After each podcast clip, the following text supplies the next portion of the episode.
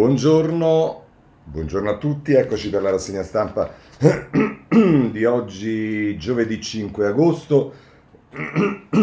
La- il Green Pass che dovrà essere deciso oggi, prima dalla cabina di regia, poi dal Consiglio dei Ministri, è certamente l'oggetto più selezionato sulle prime pagine dei giornali, con titoli diversi, Corriere Sera, scuole, bar, treni, le nuove regole per il Green Pass, la Repubblica, Green Pass obbligatorio, no della Lega, il messaggero, ingressi a turno in ufficio, insomma ci sono evidentemente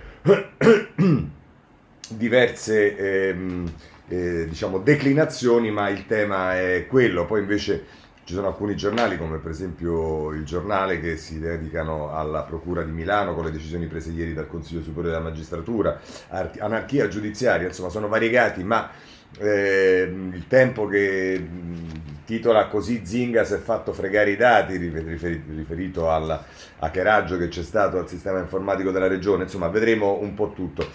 La situazione, è inutile che ci, addentriamo, insomma c'è una leggera crescita dei eh, dati per quanto riguarda i contagi, per quanto riguarda i ricoveri, però insomma la situazione appare al momento ancora sotto controllo, anche se ovviamente è super monitorata. Bene, direi di cominciare dal Green Pass, andiamo subito sul eh, Corriere della Sera, pagina 2. Ehm, scuola, trasporti, sì al Green Pass, ma la Lega va ancora all'attacco, scrivono Monica Guerzoni e Fiorenza Sarzanini. Dal carroccio ostruzionismo per limitare il lasciapassare. Conte dice niente stop per gli immunizzati a contatto con un positivo.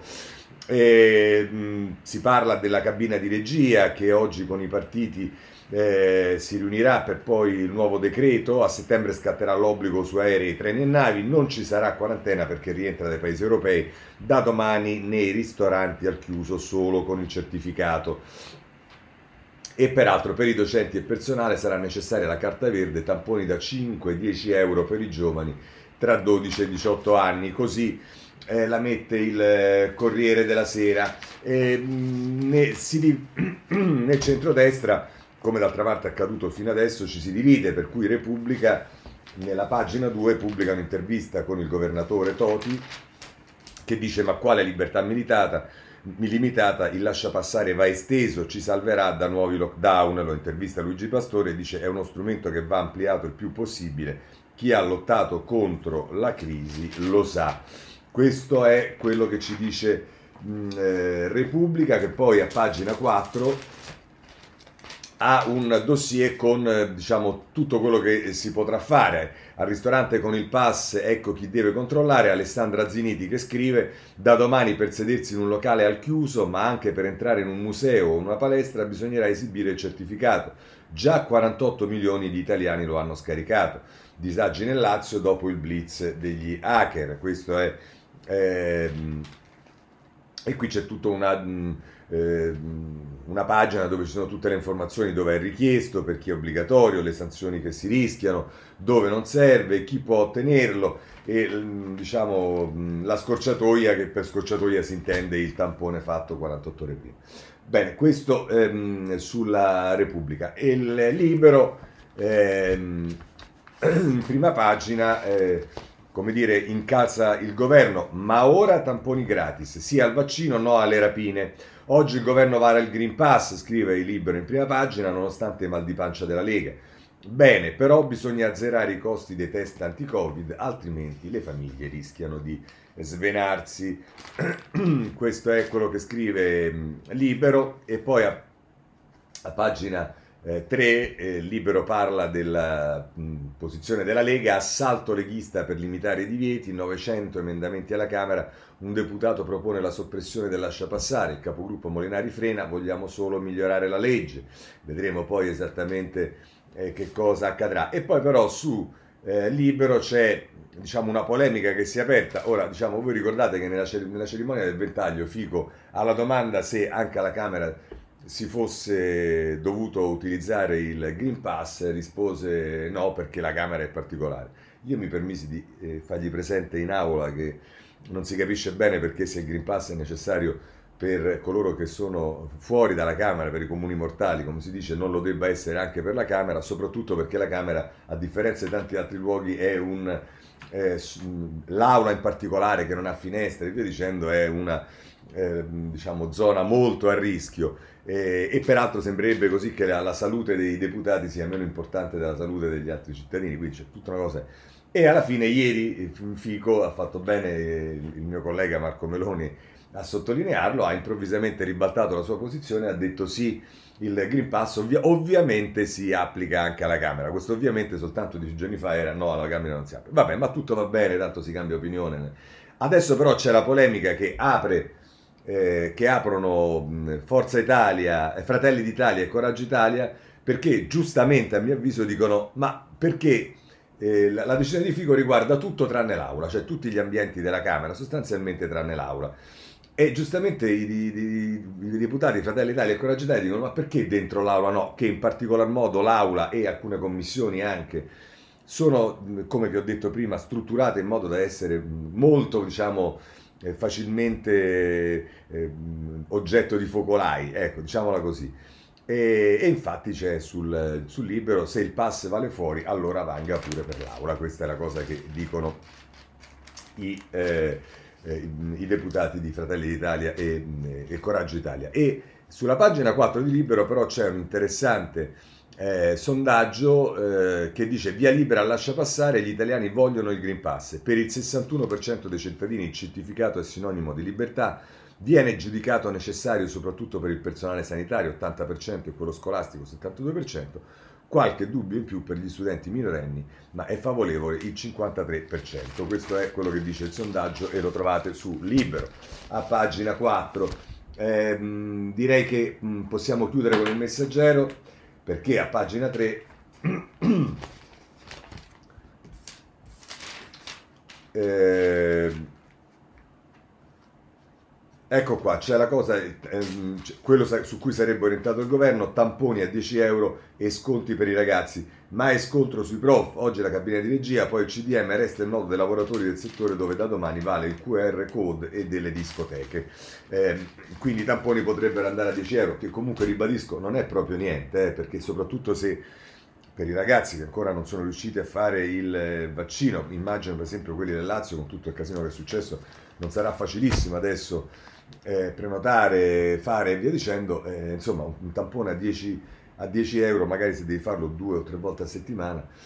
Ehm, c'è il vaccino, allora passiamo al capitolo vaccino. Qui voglio segnalarvi, appunto, vedete l'invito che si fa ai ragazzi a fare il vaccino, ma eh, poi c'è la possibilità, è l'immunologo Mantovani di Humanitas che dice cari giovani, ecco perché vaccinarvi, è intervistato da Adriana Bazzi che dice, e risponde ai dubbi dei ragazzi, a, Monta, a Monza quattro adolescenti in terapia intensiva, dice, quindi insomma l'invito che arriva eh, e che cresce è, eh, ormai si ripete nei giornali. E, e, a proposito della doppia dose dice come la cintura di sicurezza in auto non ci protegge al 100%, le altre precauzioni servono. Infatti ci sono molti articoli che dicono sì, anche i vaccinati due volte e via dicendo, ma devono continuare lì dove è previsto a eh, usare la mascherina e garantire il distanziamento. Sempre sul Corriere della Sera, pagina 6, a proposito di vaccini, voglio eh, segnalarvi il rapporto sulle reazioni ai vaccini che arriva dall'Agenzia del Farmaco e dice che noi siamo in linea con gli altri paesi europei, eh, 16 gravi ogni 10.000 dosi. Eh, ieri sono stati, eh, questa è la situazione, quasi 6.600 nuovi casi, il tasso di positività sale al 3%.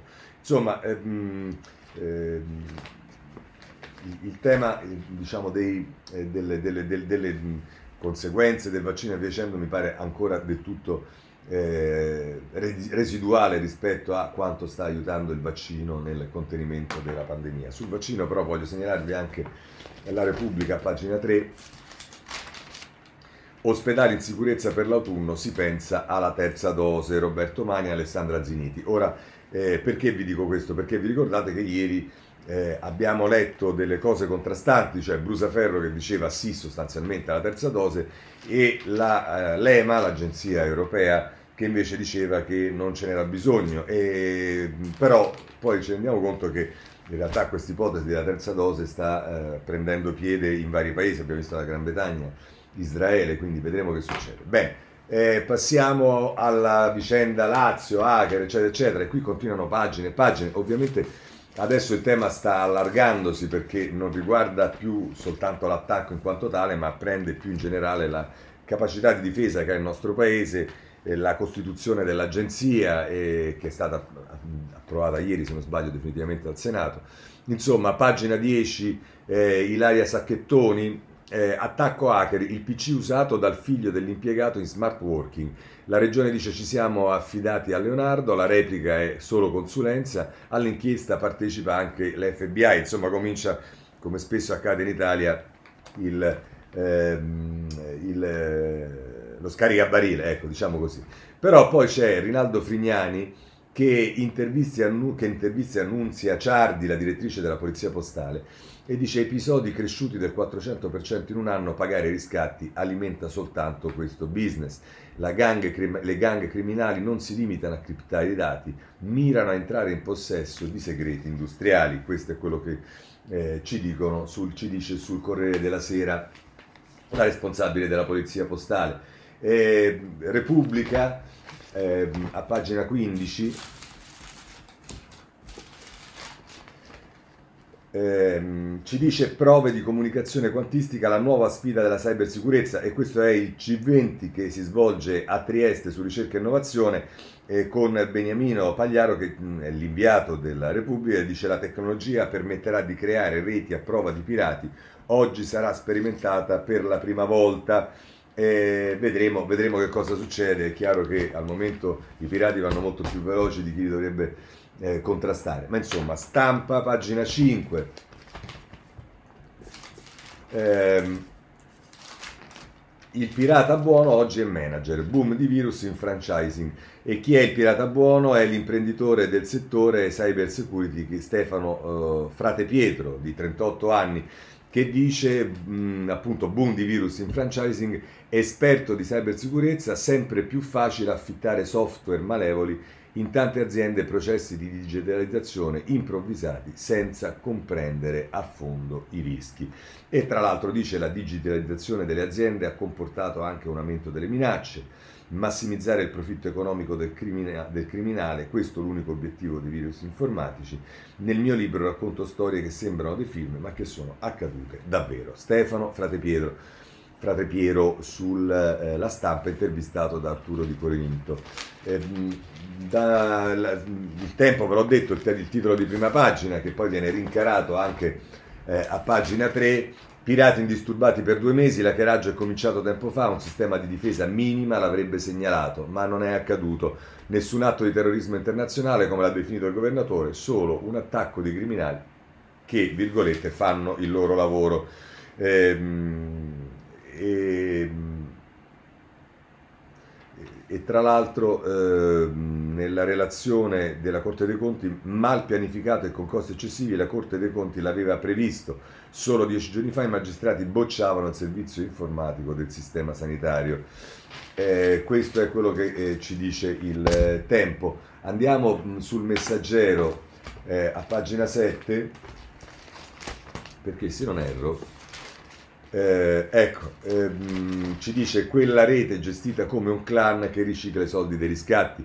Dietro al link spedito alla Pisana l'ombra di un network internazionale. Una banda di cybercriminali ha in media 50 adepti, va, vecchi hangar in Asia come basi. Eh, insomma, è interessante andare a fondo e capire come funziona, che dinamica ha questa, eh, diciamo, questa guerra che eh, si sviluppa contro eh, i cyberattacchi, ma insomma si, sembra siamo un po' indietro, ci sono ovviamente le notizie, avrete sentito forse ai telegiornali, insomma in Olanda, l'Olanda si sente sotto, eh, sotto tiro. Eh. Allora, però sul, sul Sole 24 Ore eh, l'agenzia Cyber Security, agenzia in decollo. Eh, Draghi accelera sui vertici in Pol Baldoni e, e, vice Ciardi, su Lazio indagano FBI ed Europol, la regione dice va bene, entro gio tre giorni ripartono le prenotazioni dei vaccini e Leonardo dice mai avuta la gestione dei servizi di protezione cyber di Lazio e Crea. Ecco, Leonardo si, si smarca diciamo, dalle dichiarazioni che erano state fatte eh, nei giorni scorsi. Bene, chiudiamo l'argomento pandemia con annesso hackeraggio eccetera eccetera e passiamo alle cose invece più di prospettiva. Ecco, molto di prospettiva, cioè ci, vorrà del tempo, se mai si farà, è il Ponte sullo Stretto ritorna perché il ministro Giovannini eh, si sta muovendo, il rilancio del Ponte sullo Stretto, studio pronto a primavera 2022. Giovannini dice una o tre campate le opzioni, la Lega dice così si perde tempo, i 5 Stelle frenano. E, ehm, se, però l'argomento è trattato anche dal domani, eh, che lo, lo, tratta a modo suo, e cioè Prima pagina, il governo spreca altri 50 milioni per il ponte che non si farà. Il ministro Giovannini ammette che sul famoso collegamento sullo stretto di Messina si deve ripartire da zero, nonostante un miliardo già speso in consulenze. Costo finale previsto 10 miliardi a carico dello Stato. Giorgio Meletti sulla prima pagina del domani.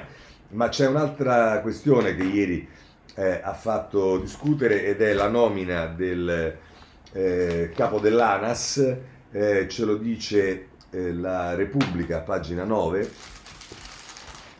no all'uomo di Benetton in Anas, l'AD designato fuori dopo le polemiche, De Carolis rinuncia alla nomina in seguito alle dichiarazioni contrarie di 5 Stelle, PD, Lega e Forza Italia, e mi pare anche Italia Viva se non erro, ma insomma Lucio Cillis ci dice questo a proposito di De Carolis che era stato designato come eh, amministratore delegato di eh, di, di, ANAS e che è stato stoppato sostanzialmente dai partiti. Poi c'è il tema MPS. Allora, su MPS Franco c'è stata l'audizione fatta alla Commissione Finanze della Camera. Eh, Franco va eh, dritto. Ehm, eh, Franco, pagina 23 di Repubblica, Franco difende Unicredit, MPS da sola non regge, ma non sarà svenduta. Il ministro dice niente spezzatino e saremo attenti ai dipendenti. Il tesoro possibile azionista di Orcel, così eh, Repubblica, argomento trattato anche dal Tempo a pagina 6. Eh, eccolo qua.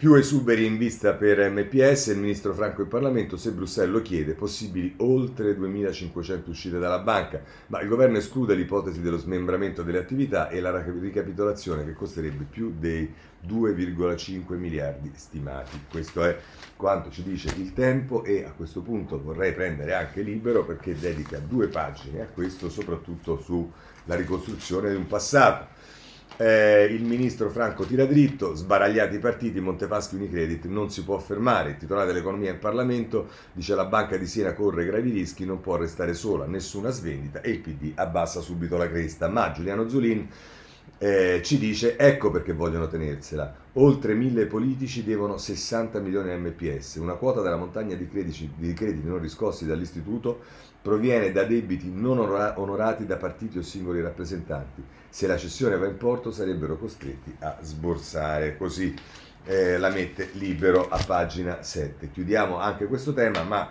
eh, rimaniamo in un tema di... perché si poneva il problema dei lavoratori su eh, di MPS e possibili esuberi, allora c'è un problema che riguarda il lavoro, ma il lavoro, le imprese. E allora c'è il ministro Orlando che eh, sta lavorando per trovare delle soluzioni eh, che aiutino diciamo, a non eh, licenziare.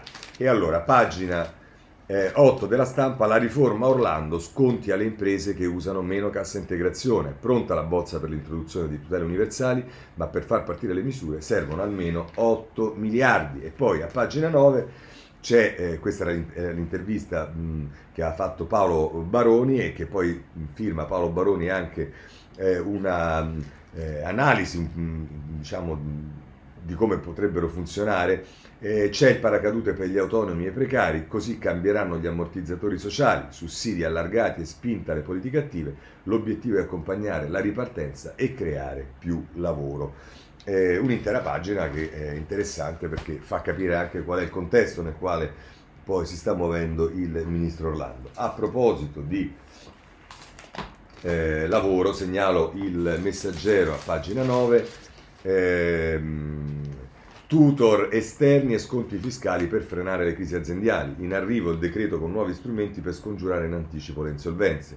Esperti affiancheranno l'imprenditore che però manterrà il potere di eh, gestione.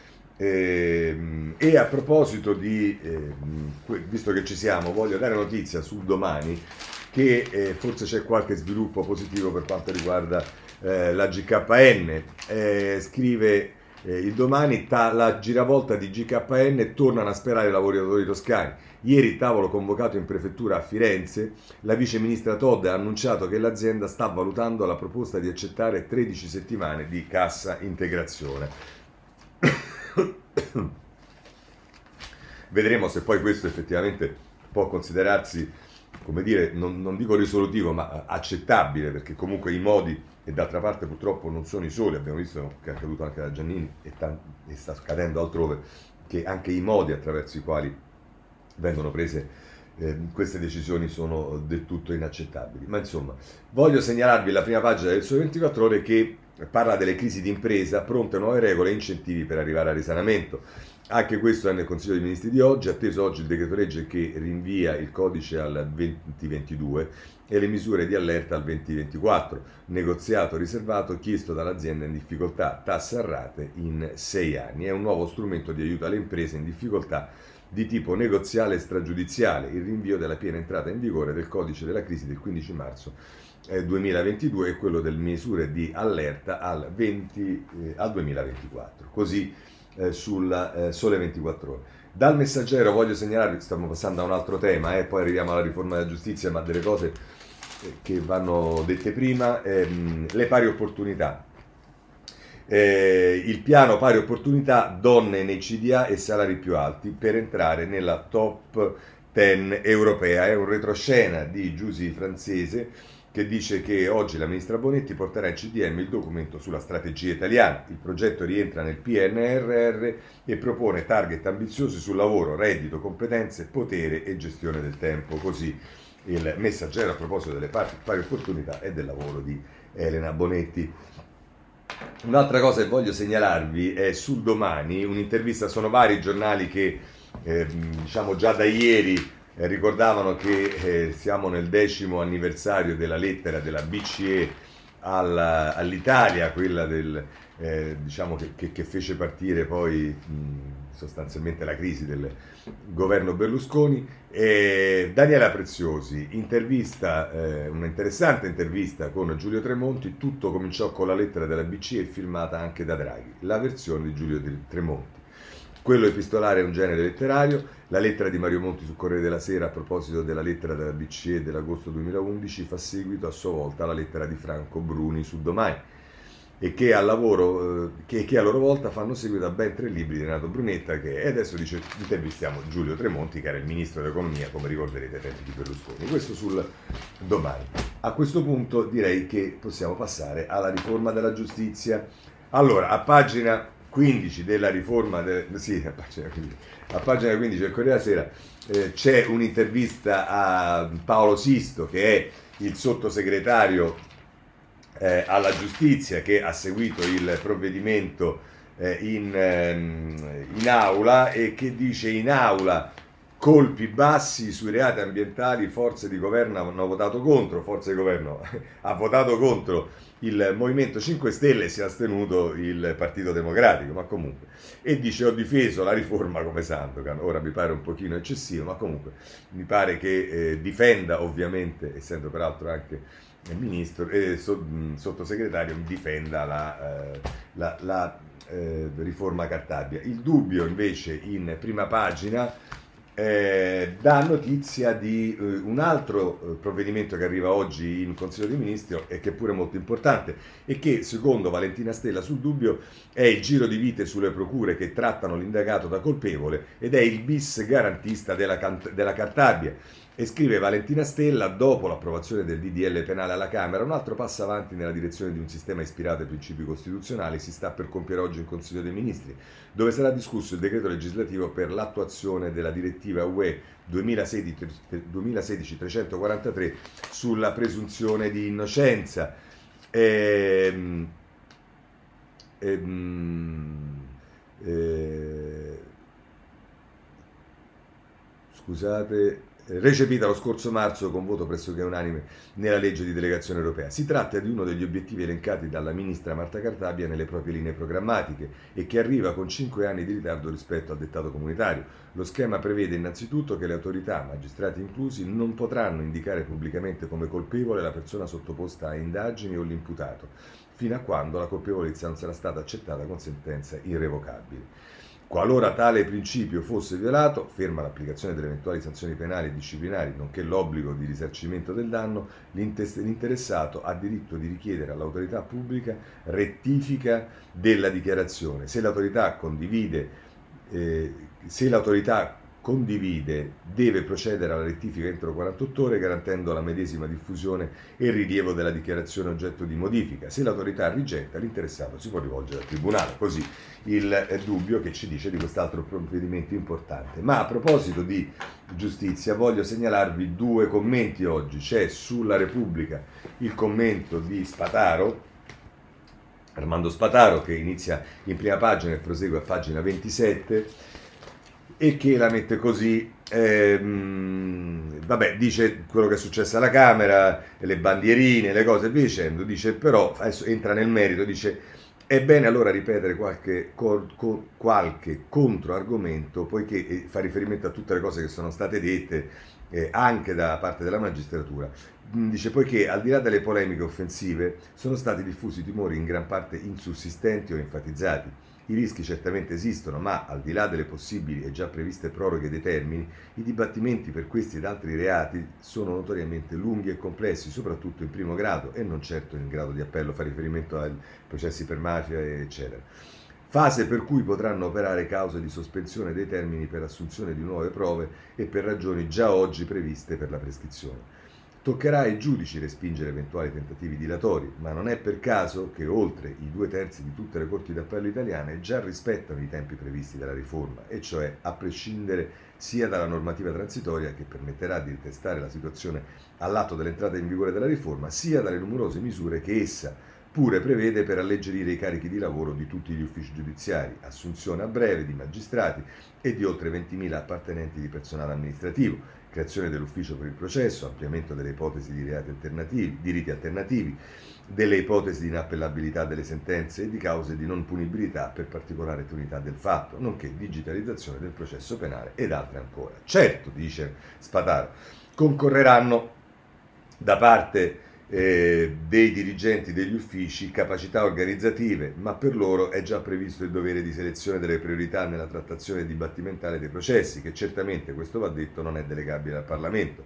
È gravemente sbagliato dunque parlare di una riforma che nasce per favorire ladri, corrotti e criminali così com'è Inaccettabile auspicare l'abolizione del grado di appello o affermare che solo il blocco della prescrizione, come originariamente previsto dalla legge numero 3 2019, garantirebbe il giusto processo. Non è affatto così, poiché è proprio tale blocco, sia pure dopo la sentenza di primo grado, determinerebbe un imprevedibile allungamento dei tempi dei processi nei gradi successivi, con, con compromissione dei diritti di tutti i cittadini che a qualsiasi titolo imputati e parti offese ne siano protagonisti. E stupisce che alcuni commentatori dimentichino che la ragionevole durata dei processi non è un principio astratto, ma un diritto il cui rispetto è imposto dalla nostra Costituzione, articolo 11, dalla Convenzione europea dei diritti dell'uomo, articolo 6, dalla legge Pinto e dalle numerose condanne dell'Italia, prima della relativa classifica, ad opera della Corte Edu di Strasburgo per la violazione di tale diritto. Si dice, che per la riforma, poi, si dice poi che la riforma determinerebbe lesioni dei diritti delle parti offese e dei reati dichiarati improcedibili ma anche questo è un errore perché il giudice penale che, che la dichiara, re, eh, nel caso di imputato già condannato al risarcimento dei danni, trasmetterà gli atti al giudice civile per la decisione che terrà conto delle prove acquisite nel corso del processo penale. Così eh, sulla Repubblica Spataro. C'è poi invece sulla stampa Pignatone che eh, scrive, andiamo a pagina 13, è una pagina intera, quindi non ho il tempo di leggerlo, ma leggo solo alcune parti. Fa un'analisi, dice l'editoriale del direttore Massimo Giannini di domenica scorsa eh, induce alcune considerazioni su quella che viene ormai comunemente definita la riforma, la riforma, della giustizia. Prima considerazione, dice non si tratta né si è mai trattato di una riforma organica, nemmeno del solo processo penale, già che per citare qualche esempio non interviene su aspetti essenziali come le intercettazioni, le misure cautelari, il dibattimento di primo grado. Ora, diciamo, eh, è vero, eh, se, se, diciamo, non so Pignatone però come spererebbe che intervenisse, per esempio, sulle intercettazioni, ma lasciamo perdere. Va bene, poi parla del, della, della, seconda considerazione, eh, dice che la, la, la, Guardia Sigilli probabilmente avrebbe più felicemente preso il testo che aveva lavorato il, Lattanzi, l'ex presidente della, della, della, Corte Costituzionale, ma è stata costretta dalle cose dei partiti a fare quello. Poi parla dell'Associazione Nazionale dei Magistrati, insomma della magistratura che è intervenuta in ritardo, eh, lasciando invece poi ai singoli di parlare. Eh, eh, poi dice che la modifica normativa, come quarta considerazione, ha raggiunto uno dei suoi principali obiettivi, quello di far venire meno la possibilità di processi senza alcun termine finale e con la soluzione di compromesso adottata e poi va alle conclusioni finali. Ciò detto, mi sembra evidente che la partita per ridurre i tempi dei processi sia ancora tutta da giocare ed è una partita che interessa noi cittadini, al di là o ben prima delle indicazioni dell'Europa.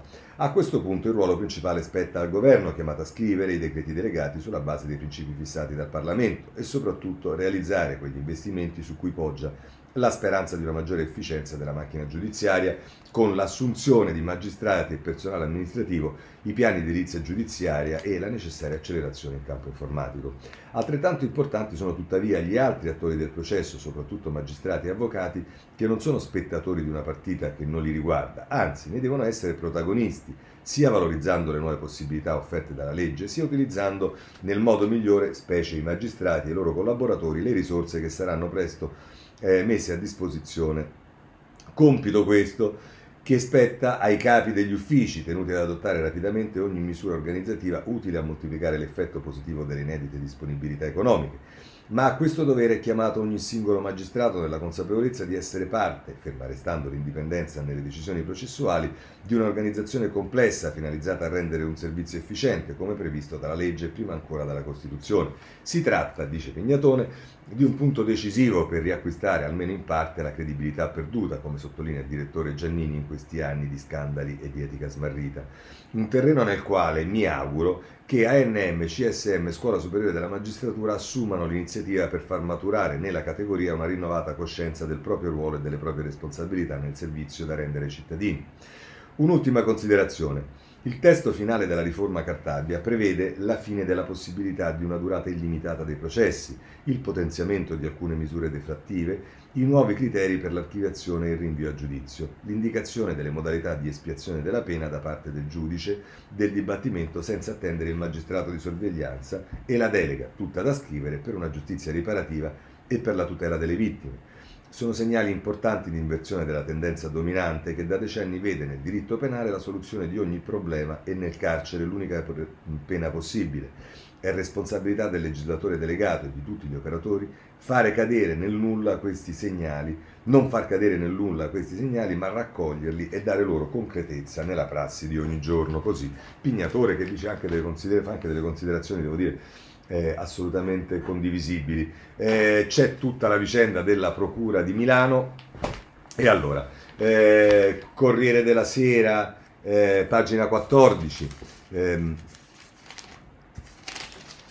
il PM Storari resterà a Milano, no del CSM alle richieste di trasferirlo, caso Amara, il Consiglio boccia l'iniziativa del Procuratore Generale della Cassazione, Salvi e i tre illeciti contestati, così il Corriere della Sera eh, l'argomento come potete immaginare è trattato da molti eh, giornali, però eh, io voglio soltanto segnalarvi delle cose diverse da quelle insomma, che vi ho detto adesso. Pagina 12 ehm, del, del, del, della stampa eh, c'è un'analisi fatta da Paolo Colonnello, dice un'ordinanza per calmare le acque, ma la tregua in procura è in, in, procura è in salita.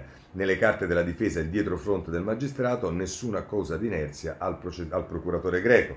E dice sono stati 250 i magistrati ad aver firmato il documento a favore di Storari, ricorda così eh, colonnello sulla stampa, quindi insomma ci dice che questa decisione, come d'altra parte abbastanza prevedibile, vedremo poi in alcune cose, eh, difficilmente riporterà serenità all'interno della procura e qualcuno è preoccupato perché questo potrebbe comportare che la, la procura perde quella primazia che di fatto ha sempre avuto. Ehm, ehm, giornale a pagina 12 c'è un'intervista a Gaetano Pecorella, oltre ad essere, stato, oltre ad essere un avvocato di, di, di, insomma, importante, è anche stato ehm, eh, deputato e responsabile, presidente della Commissione Giustizia, quindi ha avuto anche diversi ruoli.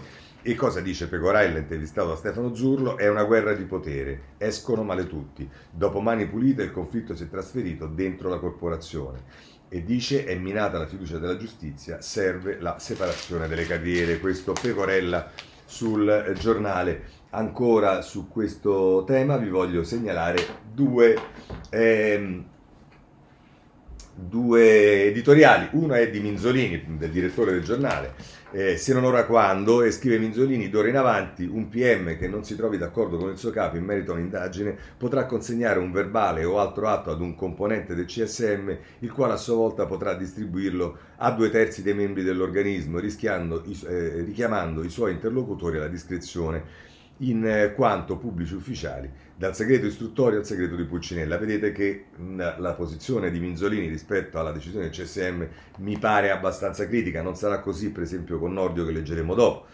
Poi, di fronte al rischio di un provvedimento disciplinare, promuoverà una raccolta firme tra i colleghi e magari resterà nello stesso tribunale le dipendenze del capo della procura su cui ha espresso pesanti riserve.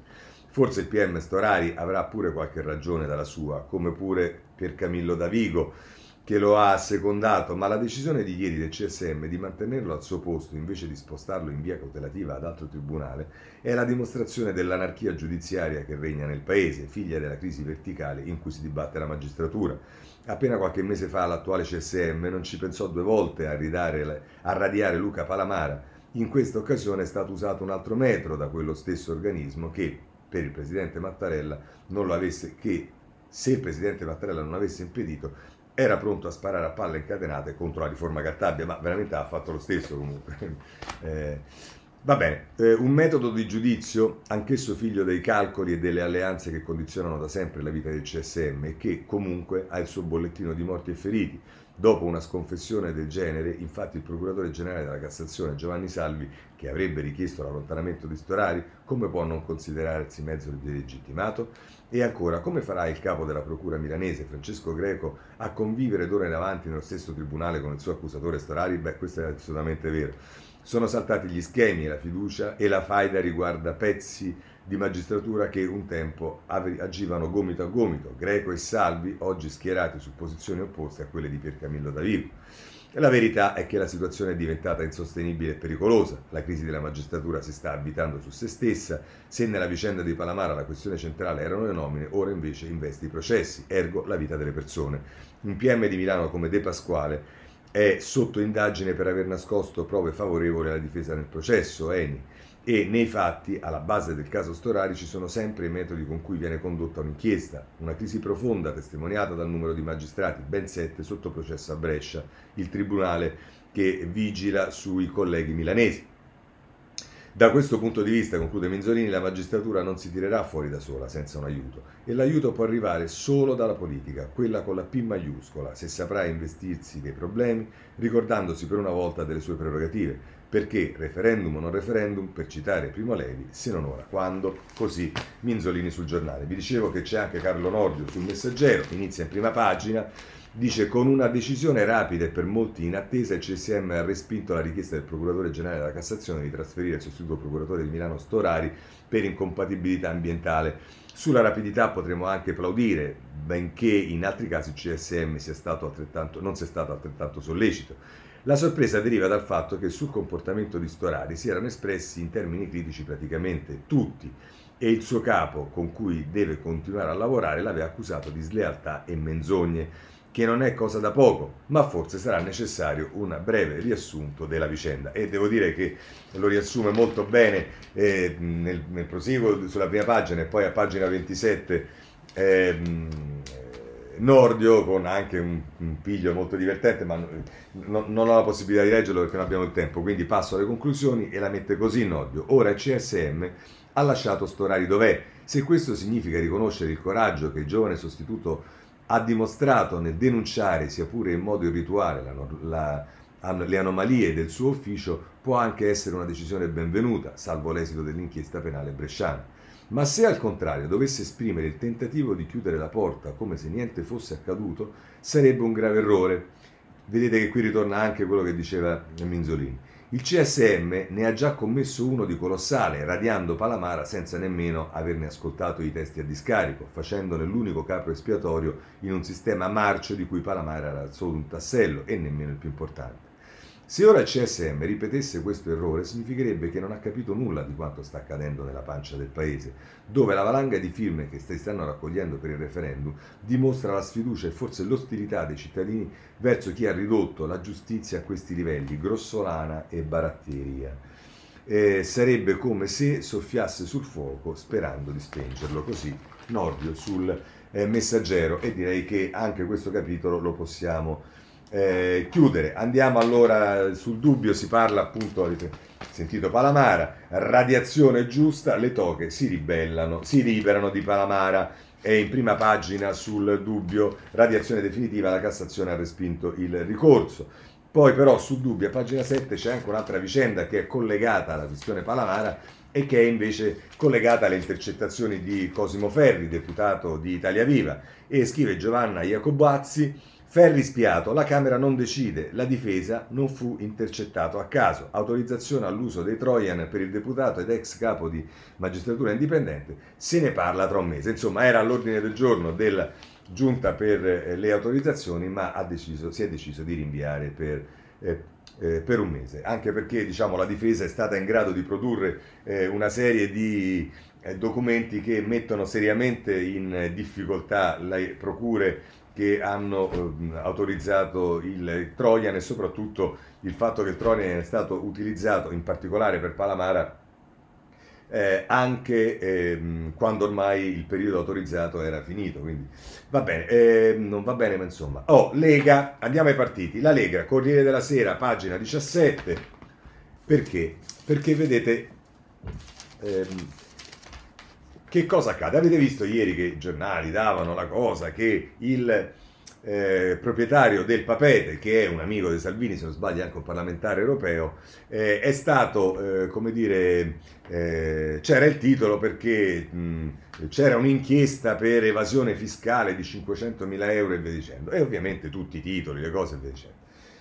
Poi uno, allora, diciamo, quella è l'accusa, poi c'è la sua difesa e la voglio leggere perché finito di leggere questo, uno si domanda, ma perché si deve dare pesco? Perché alla difesa di questo signore, e sto parlando ovviamente di un avversario politico, quindi vorrei che fosse chiaro, eh, vale di più per me, ma perché alla difesa di questo signore vengono date 10 righine a pagina 17 e invece sulla, eh, come dire, eh, su, su, sulle indagini e sulle accuse che vengono fatte a queste persone vengono date intere pagine. Ecco, mi auguro che il provvedimento che porta oggi la Cantabria al Consiglio dei Ministri funzioni anche su questo, perché ascoltate cosa dice. Possiedo le aziende probabilmente più controllate d'Italia oggi più di ieri e sono sempre state condotte con integrità, serietà, correttezza nel rispetto della legge. Solo un furfante sciocco potrebbe agire diversamente. L'imprenditore romagnolo respinge al mittente tutte le strumentalizzazioni che stanno in queste ore infangando la mia persona e la mia famiglia, una realtà che da oltre mezzo secolo lavora con serietà sul territorio provocando un danno d'immagine inestimabile e ferite difficilmente rimarginabili. Casanova afferma l'inconsistenza delle accuse. Le fatture che si assume essere false sono state invece regolarmente pagate, l'IVA puntualmente versata, i contributi dei dipendenti regolarmente pagati, con strumenti bancari facilmente tracciabili. L'amarezza riguarda anche l'operato della magistratura. Nonostante queste indiscusse realtà, si continua a procedere con sequestri a tappeto con una tempistica che lascia l'amaro in bocca, senza che agli indagati sia stata data ancora la possibilità di difendersi nelle sedi opportune. Io non lo so se questo signore è colpevole o meno, ma diciamo, eh, no, non, non, sono disposto a mettere diciamo, a un livello più basso le considerazioni che fa, le cose che dice rispetto alle accuse che fanno i magistrati, anche perché troppo spesso abbiamo visto come poi eh, le cose vanno a finire in un determinato modo. E a maggior ragione perché si tratta di un avversario politico. Ma a proposito della Lega voglio segnalarvi eh, la, um, la uh, una, un, scusate, a proposito del centrodestra e dei candidati alle amministrative del centrodestra, voglio segnalarvi il, eh, l'editoriale di Cerasa oggi sul, eh, sul foglio. Mm, dice una destra da vaccinare, una classe dirigente senza idee, senza orizzonti, senza prospettiva, senza visione, inadatta a mediare, incapace di fare sintesi, decisa a farsi guidare dai propri follower senza provare minimamente a guidarli e desiderosa infine di presentarsi di fronte agli elettori con il profilo incosciente di chi è pronto a rinunciare a ogni principio di responsabilità pur di raggiungere un voto, pur di raggranellare un voto in più. È possibile che alla fine dell'estate il centrodestra si presenti ai blocchi di partenza delle amministrative in una posizione di vantaggio rispetto ai propri competitor? Ed è possibile che i candidati scelti da Matteo Salvini, Giorgia Meloni e Silvio Berlusconi per le grandi città possano essere molto più competitivi del previsto. Ma arrivati a poco meno di due mesi dall'appuntamento elettorale del prossimo autunno, si voterà il 3 o 4 ottobre, è difficile far finta di niente di fronte ai profili scelti dal centrodestra per provare a vincere in tre città importanti come Roma, Napoli e Milano ed è difficile d'altro canto che la scelta fatta da alcuni tra i più importanti candidati del centrodestra di soffiare sui complottismi e sui terrapiattismi so, sia solo casuale e non dettata invece da una linea politica precisa, ben definita e un tantino scellerata. E qui si parla di Michetti, delle dichiarazioni di Michetti, eh, si, fa, si, dice, si fa una distinzione rispetto a da Milano a Torino che si comporta in modo diverso, si parla di, eh, ancora di Bernardo che gira con la pistola eh, a Milano e ancora di eh, altre cose. Ma poi si concentra su due questioni. Dice ma poco, è poco incoraggiante, per non dire un filino ipocrita, che il centrodestra, così interessato a migliorare la giustizia italiana, proponga come candidati a sindaco o prosindaco due magistrati, come Catello Maresca e Simona Pattone, che contraddicendo anni di retorica di centrodestra, i magistrati possono fare politica solo se scelgono di fare politica rinunciando alla carriera di magistrati, vengono scelti come candidati sindaci senza rendersi conto che, come succede a Napoli, proporre un magistrato in politica per rispondere ai disastri di un altro magistrato prestato alla politica come legis de magistris non è solo una pessima idea, eh, ma è anche un comportamento etico censurato persino dall'Associazione Nazionale dei Magistrati che all'articolo 8 del suo codice etico dice nel territorio dove esercita la funzione giudiziaria il magistrato evita di accettare candidature e di assumere incarichi politico-amministrativi negli enti locali. Il risultato è che la, competizio, la competizione tra i partiti della destra o la competition, scusate, nei, paesi, nei partiti della destra, azzera la famigerata competenza della classe dirigente della destra, fatta di assessori e consiglieri regionali, e il risultato è che la ricerca di candidature civiche fatta dalla destra non ha nulla di draghiano. Trovare qualcuno che sappia portare il centrodestra nel futuro, ma ha qualcosa di molto nostalgico qualcosa di molto simile a una foglia di fico utile a nascondere i propri litigi, la propria incapacità di indicare un futuro, la propria inadeguatezza a vivere la modernità. In questo senso la separazione delle carriere non serve solo tra PM e giudici, ma serve anche tra magistratura e politica. Matone, come Maresca, lavora come magistrato nella stessa città in cui ora si candida come Maresca, ha, eh, scel- come Maresca, ha scelto di comportarsi come un Michele Emiliano qualunque, candidandosi senza dimettersi dalla magistratura. E se ci si pensa un istante, servirebbe anche la separazione delle carriere tra una politica ostaggio della demagogia e una politica interessata a guidare la transizione del centrodestra dalla stagione del complottismo a quella del riformismo. A voler essere generosi, la strada è ancora molto lunga e un centrodestra così forse è meglio perderlo che trovarlo così sul, eh, sul foglio eh, Cerasa. Bene, eh, per quanto riguarda adesso eh, invece il Movimento 5 Stelle ci sono da segnalare alcune questioni. La Repubblica, pagina eh, 6 e 7, iscritti 5 Stelle al voto per Conte Leader, sfida con Grillo sui nuovi vertici. Eh, oggi e domani il plebiscito sull'ex Premier, nella squadra Crimi, Azzolina e Appendino, scelto il tesoriere, il fondatore vuole Di Maio e Fico tra i garanti. Eh, qui il fondatore sarebbe eh, Grillo, ma ci sarà, vedrete, anche su questo discussione. Poi nel taglio basso eh, Pucciarelli ci parla del movimento milanese che è tentato dall'appoggio a Sala, una parte dei Grillini lavora per un accordo già al primo turno e poi c'è un'intervista a pagina 7 di Lacuzzo Crea con la Lombardi che vorrebbe forse fare il contrappeso a quella di Di Maio ieri, che dice mai imboscate a Draghi, ma il governo rispetti le nostre idee questo la capogruppo alla Regione Lazio per il Movimento 5 Stelle Lombardi. Poi eh, va segnalata la stampa perché a pagina 11 intervista eh, Buffagni che è un po' sulla linea, eh, sembrano più interviste per prendere un po' le distanze da Di Maio che non altro, ma insomma dice Buffagni intervistato da Federico Capurzo, continuiamo a sostenere il governo ma basta, sì, ma basta dire sì a qualunque cosa eh, si deve ragionare sulla valorizzazione degli eletti e sulla prospettiva che gli si offre. E poi dice le amministrative soffriamo da sempre ma potremo fare accordi ed essere l'ago della bilancia. E poi ancora dice il reddito non si tocca ma va stravolta l'impostazione delle politiche attive del lavoro. Insomma vedremo poi che cosa succederà.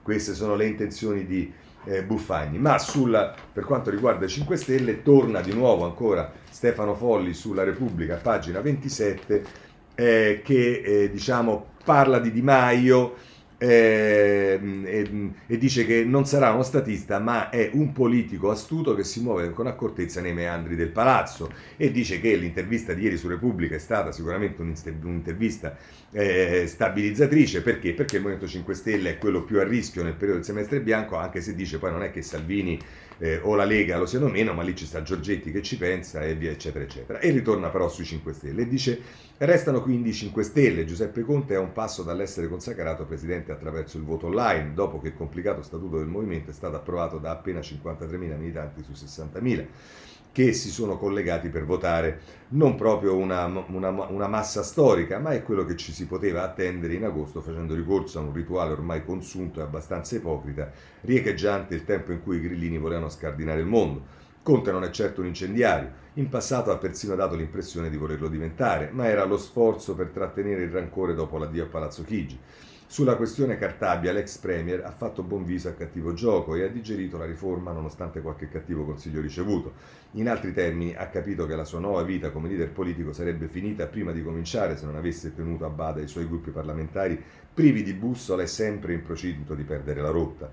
Conte ha dunque superato la prova di iniziazione, ma non può, essere, non può essere lui il garante della fedeltà governativa dei 5 Stelle, per la semplice ragione che egli si muove sul crinale tra il governo e un residio di ribellismo.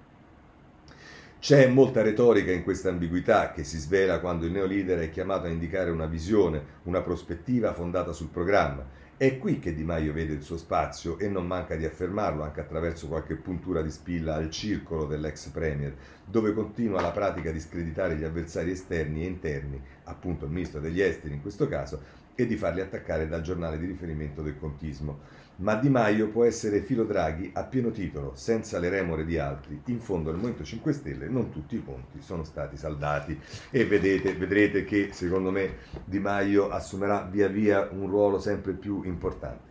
Per quanto riguarda il PD e il giornale che se ne occupa a pagina 7 nell'incrocio con il ehm, Monte dei Paschi di Siena, ehm, cosa ci dice? La bomba MPS fa tremare il PD, ora, tema, ora Letta teme il trappolone, l'elezione a Siena sarà più complicata del previsto, i sospetti nei Dem, chi lo ha convinto a candidarsi? Eh, questo si domanda Pasquale Napolitano e si domanda alcuni del PD. Poi c'è il tema Renzi, perché? Perché intanto vi voglio segnalare la pagina quarta del... Ehm, del eh, foglio eh, di Paolo Landi, che evidentemente ha letto tutto il eh, libro di Renzi e dice il titolo è Diango, Renzi e le parole. La politica non è vendetta, virgolette, scrive il leader di Italia Viva, ma in Controcorrente, che è il libro, si diverte e diverte a distribuire scudisciate ai suoi nemici e ai loro strafalcioni. Sul ruolo dei social, però, è un po' datato e io sono quasi, diciamo, d'accordo con con eh, Paolo Landi, eh, eh, però è una, una, pagina interessante, vi suggerisco di leggerla. Ma soprattutto oggi è molto divertente vedere la pratica dell'arrampicamento sugli specchi con per di più cosparsi di un sapone molto scivoloso senza, con le unghie molto affilate e mi riferisco a un articolo di Chiara Saraceno che vorrebbe in qualche modo controribattere alla lettera che ieri Renzi ha scritto a proposito dell'articolo che scrisse la Saraceni in cui diceva che eh, Renzi rispetto al, al, al, piano povertà di Renzi via dicendo. E la Saraceno dice, caro Renzi, sui poveri nessuno è privo di colpe. E già qua diciamo eh, si, si, si, fa un mezzo passo indietro. Ma poi la cosa divertente, adesso io lo leggo perché lo devo leggere, ma è tutto un arrampicamento di specchi nei quali non riesce a dirlo perché non gli esce che ha detto una cazzata e ha scritto delle cazzate, e scrive tutta una serie di cose che però dimostrano esattamente questo. Allora, il senatore Renzi mi dà della bugiarda sul suo ruolo relativamente al reddito di inclusione REL, la prima e molto limitata forma di garanzia di reddito minimo per i poveri introdotta molto tardivamente in Italia. Allora, è una prima e molto limitata forma di garanzia di reddito minimo introdotta molto tardivamente in Italia molto tardivamente, ma l'ha introdotta Renzi, quindi molto, semmai dove scrivere un articolo contro quelli che non l'avevano introdotta prima. Sarà pure minimale, ma poi come riconoscerai dopo comunque è qual- qualche miliardo che viene messo eh, rispetto ai 20 milioni che c'erano prima, quindi già questo vabbè. Eh, sostiene infatti che non solo lui non è mai stato contrario, ma che è stato il suo governo a introdurlo. Temo che la sua memoria faccia un po' di confusione. Allora, ascoltate, è vero che il suo governo, sotto la spinta dell'aumento della povertà causata dalla lunga crisi iniziata nel 2008 e dall'azione denunciata di, di, di denuncia e di lobby di molte associazioni della società civile e dell'alleanza contro la povertà, oltre che della mobilitazione dei movimenti 5 Stelle che avevano fatto del reddito di cittadinanza la loro bandiera, ha istituito un fondo unico per il contrasto alla povertà in attesa di definire una misura unica di contrasto. Bene, quindi è vero. Cioè, ha fatto tutta questa cosa per dire che l'ha fatto sulla spinta di quello, sulla spinta di quell'altro, perché addirittura per la, la mobilitazione del Movimento 5 Stelle, però sta di fatto che l'ha fatto. Vabbè, ma andiamo avanti perché è divertentissimo. Il disegno di legge che avrebbe dovuto istituire questa misura, appunto il REL, ha avuto inoltre durante il suo governo una vicenda lunga e accidentata, anche proprio per lo scarso entusiasmo che Renzi e altri nel PD avevano per uno strumento di questo genere. Ma come cazzo la fai a fare un'affermazione del genere? E che dipende l'entusiasmo di Renzi? Ma forse ti sfugge Guarda che cosa è stato il, provvedimento sulla giustizia con una maggioranza, adesso con una maggioranza molto più larga rispetto eh, e molto più ampia rispetto a quella che aveva Renzi, dove vorrei ricordarti c'era Alfano, c'era una situazione di un certo tipo, non è che il PD fosse il partito di maggioranza relativa per cui puoi attribuire a Renzi e tanti provvedimenti, pensa quanto ci è voluto per le unioni civili, che poi con un compromesso si sono fatte. Quindi la disonestà intellettuale di, eh, come dire, scaricare su Renzi la responsabilità di un Parlamento che ci ha messo un po' è proprio il segno della disonestà intellettuale con la quale scrive la, la Saraceno, non c'è niente da fare purtroppo. Va bene, andiamo avanti. Approvato finalmente alla Camera il 14 luglio 2016 con un finanziamento di 1,6 miliardi in due anni, ha aspettato l'approvazione del Senato per diversi mesi. E beh, se c'è bicameralismo, magari Chiara Saraceno, non mi ricordo, ma ti sarai sicuramente schierata contro il referendum. Adesso non sarebbe stato attuabile la scorsa legislatura, per il, perché ci, ci, fosse una Camera sola. C'è il bicameralismo, diamo una notizia anche a chi era Saraceno, c'è il bicameralismo e il bicameralismo comporta comunque che, salvo i decreti legge che hanno una scadenza, gli altri provvedimenti di legge passano mesi e anni perché una Camera poi le approvi dall'una all'altra. Andiamo avanti.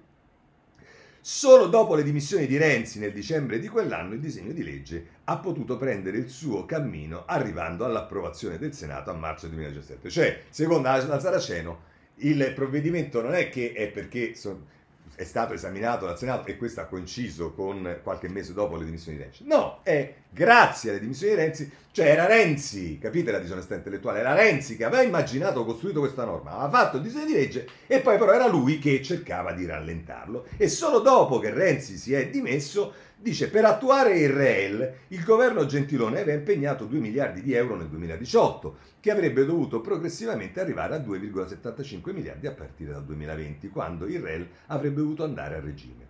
Una cifra certamente molto più consistente di quella impegnata nel contrasto alla povertà fino ad allora. Ah, ecco, appunto, quindi non dici le cifre, che sono 2 miliardi e mezzo rispetto a 20 milioni. Eh, ma lontana da quanto necessario per offrire una garanzia di reddito decente a una popolazione di poveri assoluti che già allora era attorno ai 4,5 milioni. Cioè, sempre ben altro, capite? Vabbè, ma ragazzi, riconsiderate gli specchi, il sapone, le unghie e scivola, scivola. poteva colpire solo i più poveri tra i poveri e con un sostegno molto basso, insufficiente al bisogno. La cifra massima era di 425 euro al mese per famiglie più numerose. Il disegno del REL, tuttavia, era probabilmente più completo e articolato di quello del reddito di cittadinanza che poi lo ha sostituito e anche più attento alle concrete caratteristiche di chi si trova in povertà. Ecco, allora la Saraceno dice esattamente diciamo quello che si è sempre sostenuto e che quella era una misura per la povertà. Il reddito di cittadinanza è ben altro che non ha, funzio- peraltro che non ha funzionato. Ma dice, ma il suo sottofinanziamento il poco entusiasmo con cui è stato sostenuto e fatto proprio dal partito che pure alla fine lo aveva approvato, unito alla sconfitta elettorale, alla arroganza trionfante del Movimento 5 Stelle e alle resistenze della Lega nel primo governo Conte, hanno fatto sì che fosse accantonato rapidamente per un provvedimento ex novo che avrebbe invece potuto e dovuto far maggiormente tesoro di quell'esperienza, di quelle conoscenze sul campo che l'avevano maturata. E di chi è la colpa di questa roba? È di Renzi. Cioè, stai dicendo esattamente che tutto quello che è stato fatto dopo è stato fatto per smontare una cosa che aveva fatto Renzi. Certo, non l'aveva fatta con entusiasmo, no, però l'aveva fatta Renzi, che era... Poi dopo, con entusiasmo, è stata smontata da varie... la, la citate dicendo, e poi sembra però che la colpa è di Renzi, soprattutto nel primo articolo che è scritto. E conclude così, invece di prospettare referendum abrogativi, meglio sarebbe lavorare di fino per vedere che cosa si può migliorare e che cosa va cambiato anche sul fronte dell'accompagnamento al lavoro, ma senza far finta che sia solo un problema di mancato incontro tra domanda e offerta di lavoro e di fannullaggine dei poveri.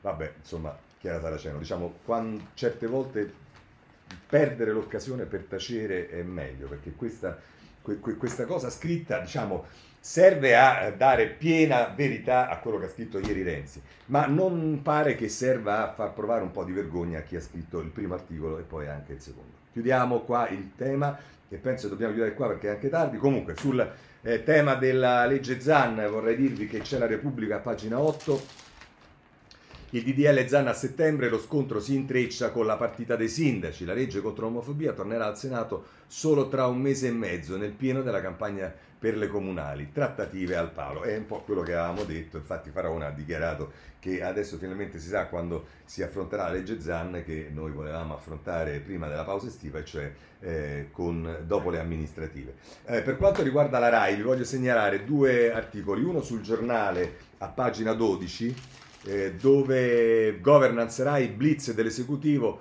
la D Fortes alla vigilanza, altri tre anni e falliva. Rai 2 in vendita, fake news, ma della RAI si occupa anche il Sole 24 Ore a pagina 8, parlando sempre del nuovo presidente. Eh, la RAI, la cura Fortes parte da costi delle reti e pubblicità. Servono una gestione economica virtuosa e la multimedialità correzione nel 2021, obiettivo pareggio più 21 milioni dalla raccolta, razionalizzare i canali, così il Sole 24 ore a proposito delle intenzioni di Fortes. Eh, tutti i giornali, ma lo segnalo, o meglio, su molti giornali, ma lo segnalo dal giornale a pagina 13, la notizia che è morto eh, uno dei... Ehm, ehm, gli autori della, dell'assassinio di, di, di Lollo, eh, di, sì, di Achille Lollo, scusate, è morto Achille Lollo, che è uno del, degli autori dell'assassinio di Primavalle, eh, morto Achille Lollo, porta con sé i segreti di Primavalle, aveva 70 anni, militante di potere operaio, era uno degli autori del bestiale rogo del 73. Eh, sul giornale, poi ehm, sul tema delle morti del lavoro, mh, riprendendo ovviamente eh, la, la, la, notizia eh, che, che, stava, che, che inevitabilmente eh, si, stava ieri sui giornali, eh, oggi il Corriere della Sera fa due cose. Una è un'intervista al fidanzato della ragazza eh, che è morta eh, a Modena, la vita e i sogni della mia Laila, voleva sposarci, volevamo sposarci in Puglia. Ha, detto, ha detto nostra, ho detto alla nostra bambina che mamma è in cielo e poi c'è a pagina invece 23 Riccardo Bruno Lu, eh, Luana e gli altri ogni giorno, tre morti sul lavoro. E qui ci stanno tutte diciamo, le fotografie, ma soprattutto diciamo, le storie di, delle vittime, che sono 54. Eh, eh, no, scusate, sono 158 eh, i morti nei primi sei mesi del 2021. Passiamo ehm, a un'altra questione che è quella dei migranti. Segnalo sul Corriere della Sera, pagina 19, la, ehm, va in Libia la ministra Lamorgese, eh, scusate, pagina 19. Ehm, migranti, Lamorgese vola in Libia, flussi e sbarchi, la ministra degli interni chiama la commissaria europea e vede il premier eh, da Baiba e anche su questo il domani eh, che in prima pagina c'ha un editoriale di Maso Notariani, non ho il tempo di leggerlo, l'insostenibile leggerezza dell'Europa sui naufraghi.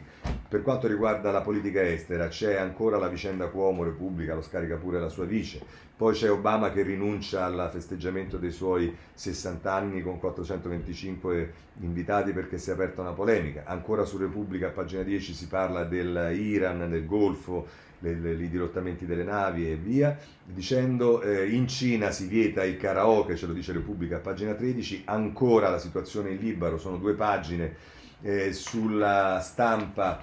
Eh, pagine 18 e 19, do, a un anno dall'esplosione del porto, insomma, eh, ci sta una rivolta in Libano, la situazione è molto precaria e poi da ultimo voglio segnalarvi sull'avvenire ehm, la prima pagina, la nostra resistenza libererà i bielorussi, a un anno dopo, eh, a un anno dal voto scippato di Lukashenko, parla la leader dell'opposizione, eh, Tikhanovskaya, è un'intervista che viene fatta dall'avvenire. Con questo concludiamo la rassegna stampa, se volete ci vediamo domani alle sette e mezza, buona giornata a tutti.